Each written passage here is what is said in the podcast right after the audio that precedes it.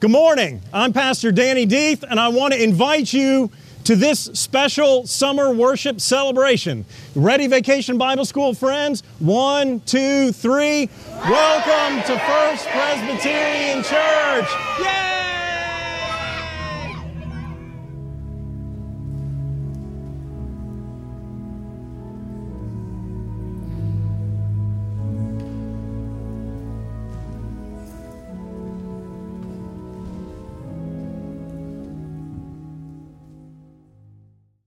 Our first scripture lesson comes from the book of Acts, chapter 27, verses 41 through 44. But striking a reef, they ran the ship aground. The bow stuck and remained immovable, but the stern was being broken up by the force of the waves. The soldiers' plan was to kill the prisoners so that none might swim away and escape. But the centurion, wishing to save Paul, kept them from carrying out their plan.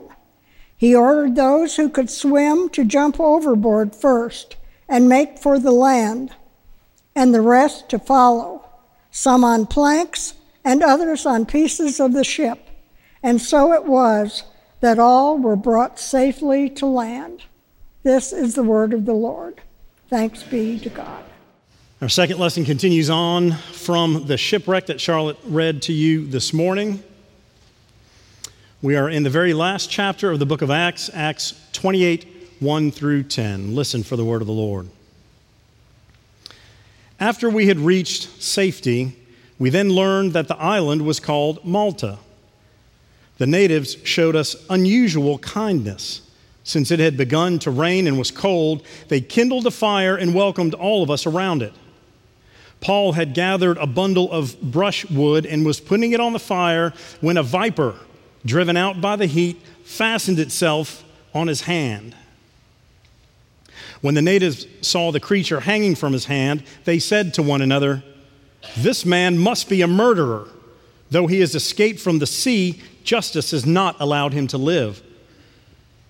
He, however, shook off the creature into the fire and suffered no harm. They were expecting him to swell up or drop dead. But after they had waited a long time and saw that nothing unusual had happened to him, they changed their minds and began to say that he was a god. Now, in the neighborhood of that place were lands belonging to the leading man of the island named Publius, who received us and entertained us hospitably for three days. It so happened that the father of Publius lay sick in bed with fever and dysentery. Paul visited him and cured him by praying and putting his hands on him.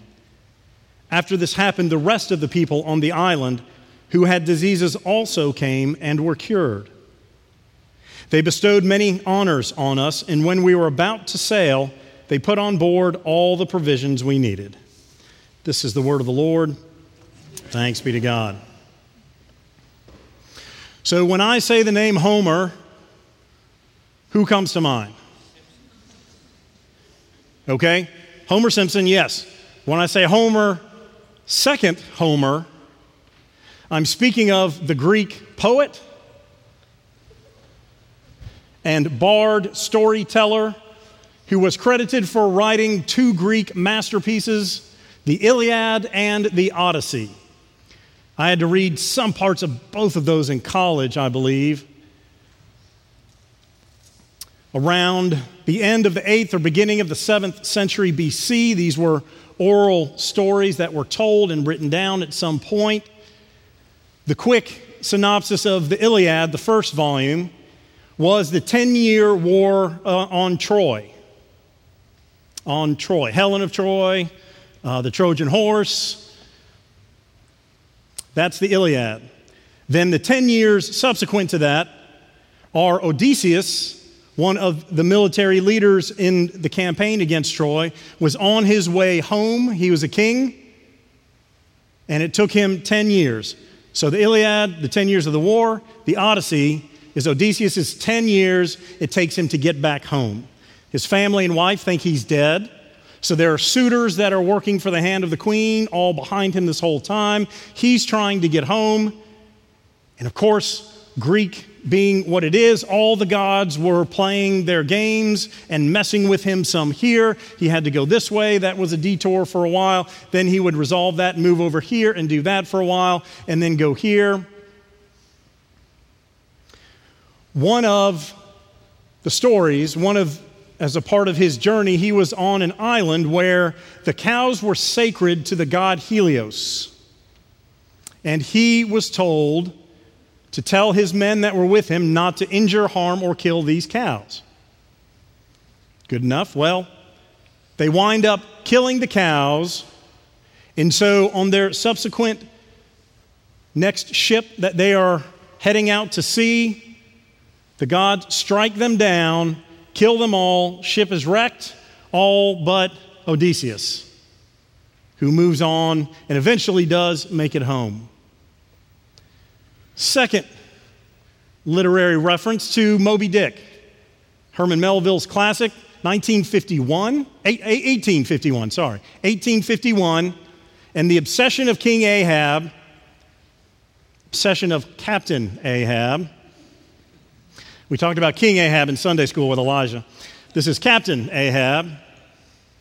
His obsession, which is understandable from the giant whale that bit his leg off and the rest of the story showing the lengths that he went to in order to finally get and hopefully kill the whale. All along the way, we meet these other characters Ishmael, Queequeg. The Pequod was the boat, the ship. And then in the very end, they find him again. The whale continues to destroy boat after ship after ship continues to take the life of all those on until finally takes Ahab's life and destroys the Pequod. Only Queequeg and Ishmael make it afloat on what? Anybody remember? A what? A casket, right, a coffin. Well done. Well done. Jonah, our Jonah. Story about Jonah was that God sent him to Nineveh and he didn't want to go, not because he didn't want to listen to God, but because he didn't want the Ninevites to be forgiven. They were non believers, they were enemies. And God was extending God's grace to them.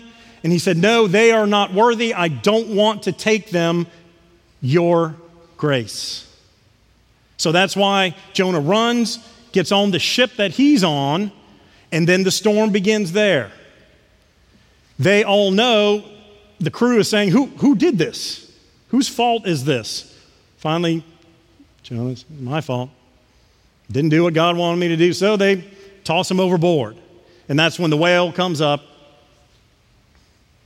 takes him, and the rest. So those three stories, the storm and or shipwrecks were due directly to the people involved. In Homer's case, they killed in uh, the Odyssey, they killed the cows. God wiped out the ship, sunk it. In the case of Moby Dick, it was Ahab's obsession. He was willing to kill the whale and kill anybody else at, and at any price get to that whale. The whale eventually took him out, destroyed all the people, sunk all the ships in Jonah, his fault directly for the storm that that crew found themselves in. So we enter another shipwreck story today with Paul and his crew. So Charlotte read you the first part, and she just read that last part because it's, it's a longer story. So let me just bring you up to speed. Paul in Jerusalem had been charged with disturbing the peace, being blasphemous, and they were about to kill him when he invoked his Roman citizenship. And then, which guaranteed him to a certain legal process, but then appealed to the emperor. Guess you could do that. So he appealed to the emperor, so they were taking him from Jerusalem to Rome to meet with the emperor. And we're in the last chapter of the book of Acts. And so next week we will finish up and see what happens in Rome with Paul. But now this is the context for their journey. They're heading out. And before they get on their ship, there are four, four characters that have a little pre sail powwow.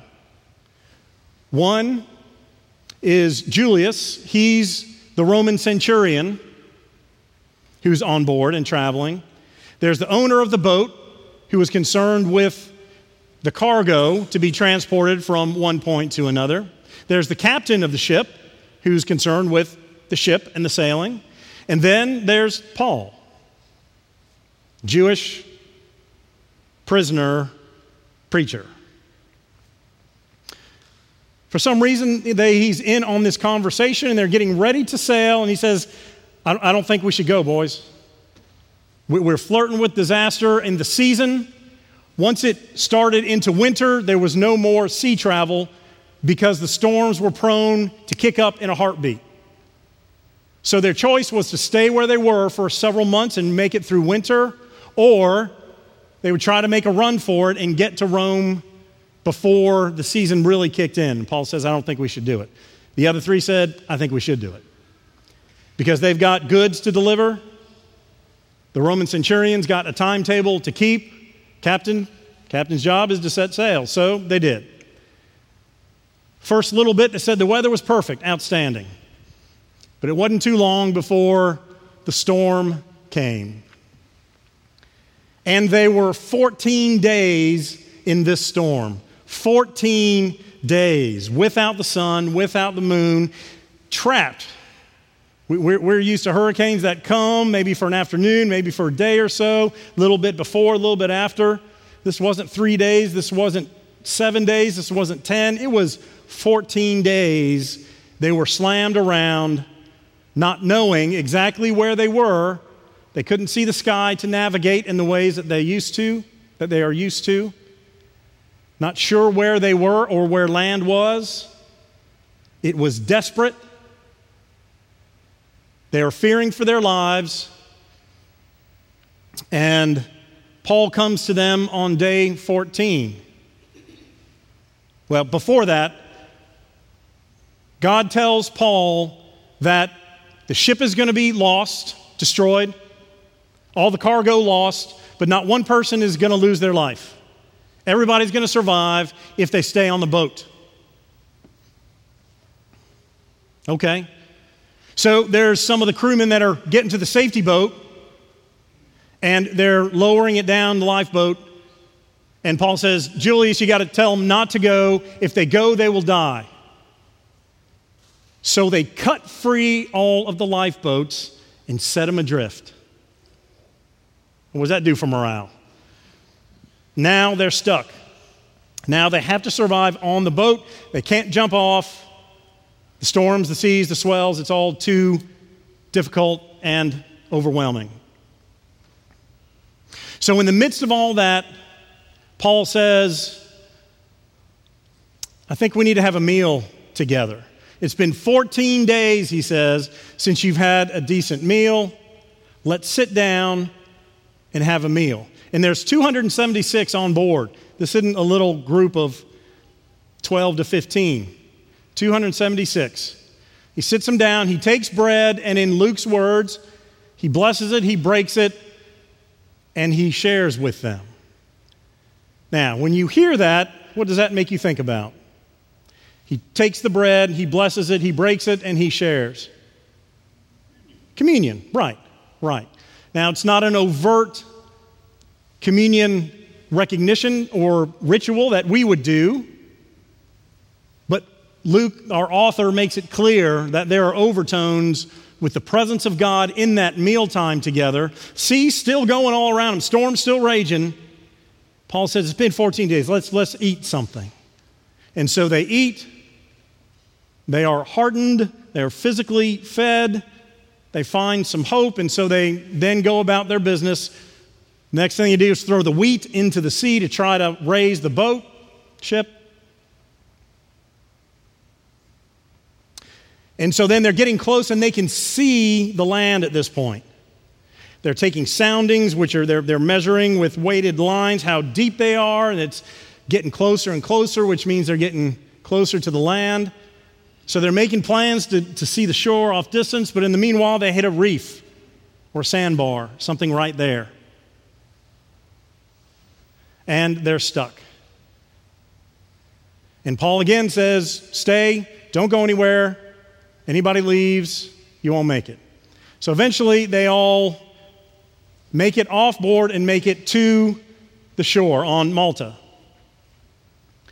So when they get there, it was just as Paul had said. The ship was destroyed, the cargo lost, but every person made it. Every crew member, every passenger on that ship made it.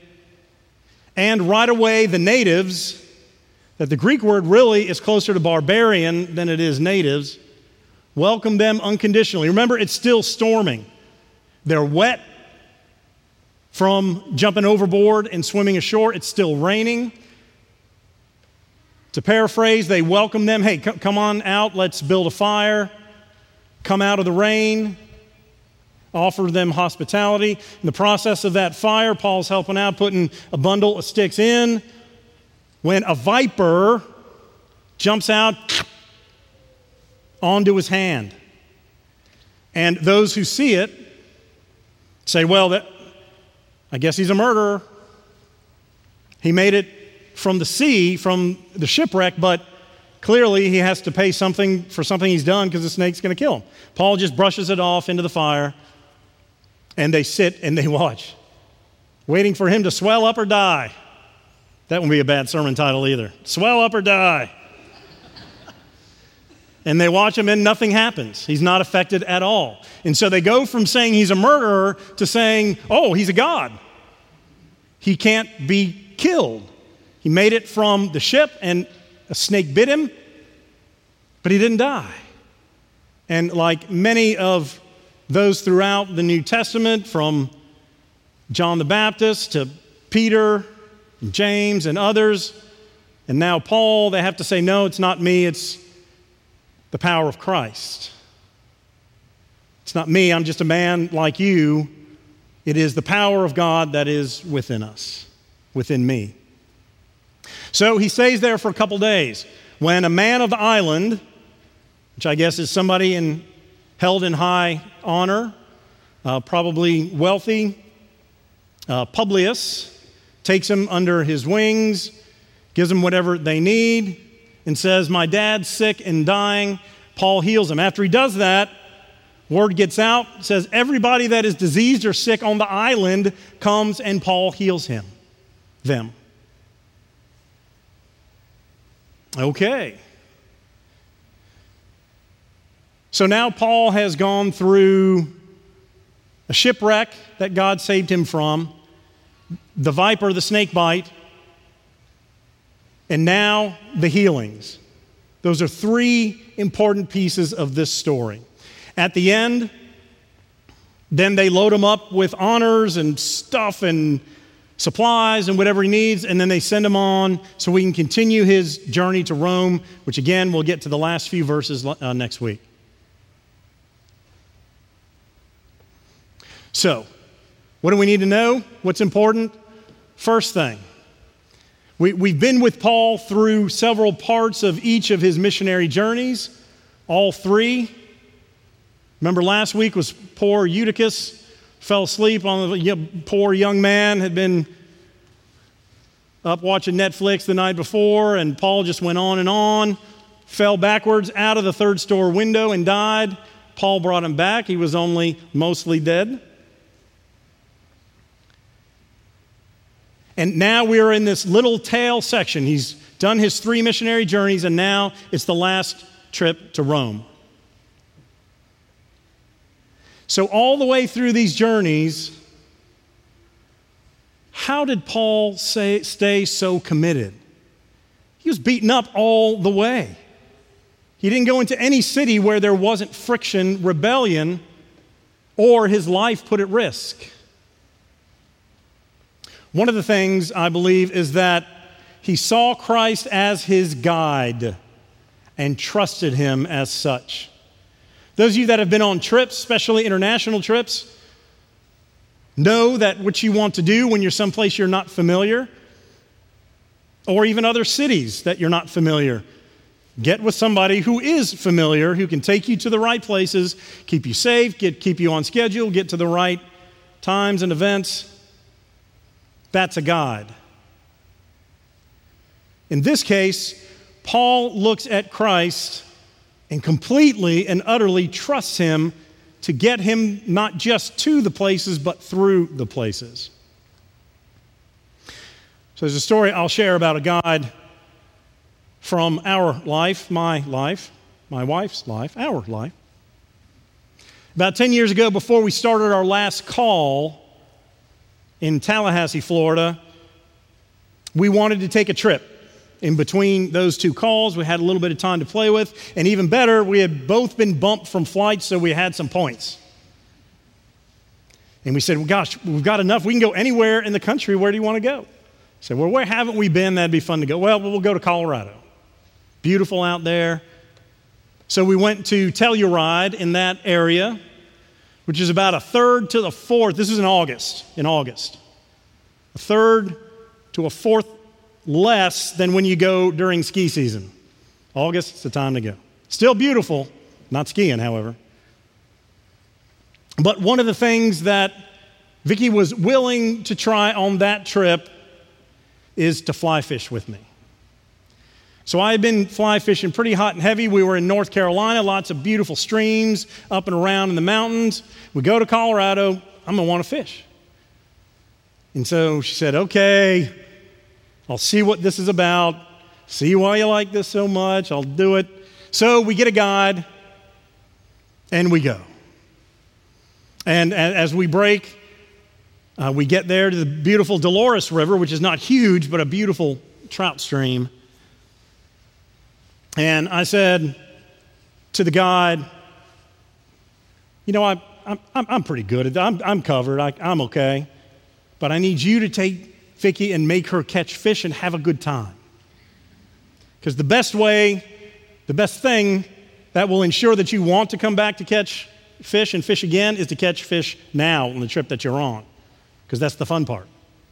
He said, Oh, yeah, no problem, no problem, go ahead. So they're out, they're doing their thing, I'm doing my thing, doing okay. Not doing great, but doing okay. And so Vicki and the guide walk by, they're going to a different spot. How you doing? Oh, I'm doing okay. How are you? Oh, good for you. Congratulations. Great. I, I think I had two like this. So we keep going for a while, and I'm, I'm fishing again, and uh, they come by again, and, and great big fish have been caught by my wife. And I'm doing my thing, and he comes, he says, I'm to spend a little time with you. I'm like, okay, whatever. You think you can pick up a few things? That's fine. I don't mind teaching all my expertise. So I'm doing my thing, you know. I've seen the river runs through it. I know where to put it. I know where the fly goes. I'm Brad Pitt. I'm doing it. And I'm not catching fish. He says, Danny, put it, put it over here behind that rock. I said, that rock, is that, that's not where the fish are. I know. I can read a stream, buddy. Been doing this a long time. I know you probably don't get people who are usually as talented as I am. Uh, so I'm doing it, putting where I think it should go, and I'm not catching a thing. He says, put it over there behind that rock. I said, well, I'm, I'm shooting over here. I'm, I'm telling him why he should understand that the fish are right there. And so I do it again, nothing. And he says, Danny, put the fly here. I put the fly there, zzz, caught it instantly. Big, beautiful fish. What was my problem? I didn't trust my guide. Even when you're fishing, you trust the guides because they know the local streams, they know where the fish are. I thought I knew enough, I thought I could do it myself. And all I did was make it more frustrating for myself. If I had listened from the start, I would have done much better. Still, we had a great day. Paul trusts Christ as his guide. Paul didn't say, although he could have, for all he had been through in his life, I know how to do this. Jesus, I got it. You don't need to take the wheel. I, I can do it. I'll go. I'll do it. We'll do it. I got people, I've got contacts. I know we've done this. I've been to how many cities now after three journeys? Let me handle it. He never says that. He never is cocky enough to say, I think I know better than you, God. And I think we do that all the time. We're afraid to fully trust God and Christ as our guide because we're afraid it might lead someplace different than we might want to go. So Paul trusts, and each step of the way, it's not easy for him. In that trusting, God doesn't take away all of the obstacles, or the beatings, or the imprisonments, or the shipwrecks, or the snake bites. But he's with Paul in those moments. Paul is able to keep a calm about himself when we have a sense that the rest of the crew is running around crazy, ship's getting ready to sink 14 days in a storm. Are you kidding me? What is it that enables Paul to be at some sense of peace and calm? It's that relationship with Christ that he knows is with him, that he's looked back over his life and seen God come through time and time again and keep his word, keep his promises. He was able to say, It's, it's not going to be easy, but we're going to be okay. I know because God shared this, because God's done this with me before. Now, we and Paul didn't pray and say, well, then why do we have to do a shipwreck? If we're all going to survive, let's just get there and then I can do miraculous things and healings. And why do we have to go through all that? He didn't ask that. And God didn't protect him from the difficult things that awaited him.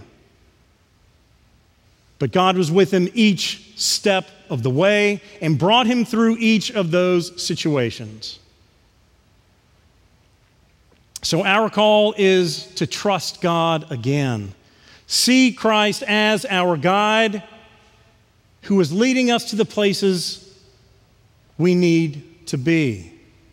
And the last piece of this that Elena talked about with the youth, the hospitality piece. These barbarians welcomed in this crew full of people who have been ragtag, desperate, unknown. Didn't ask them what they believed, didn't ask them who they were or where they were from. Just brought them in. Hey, come sit by the fire.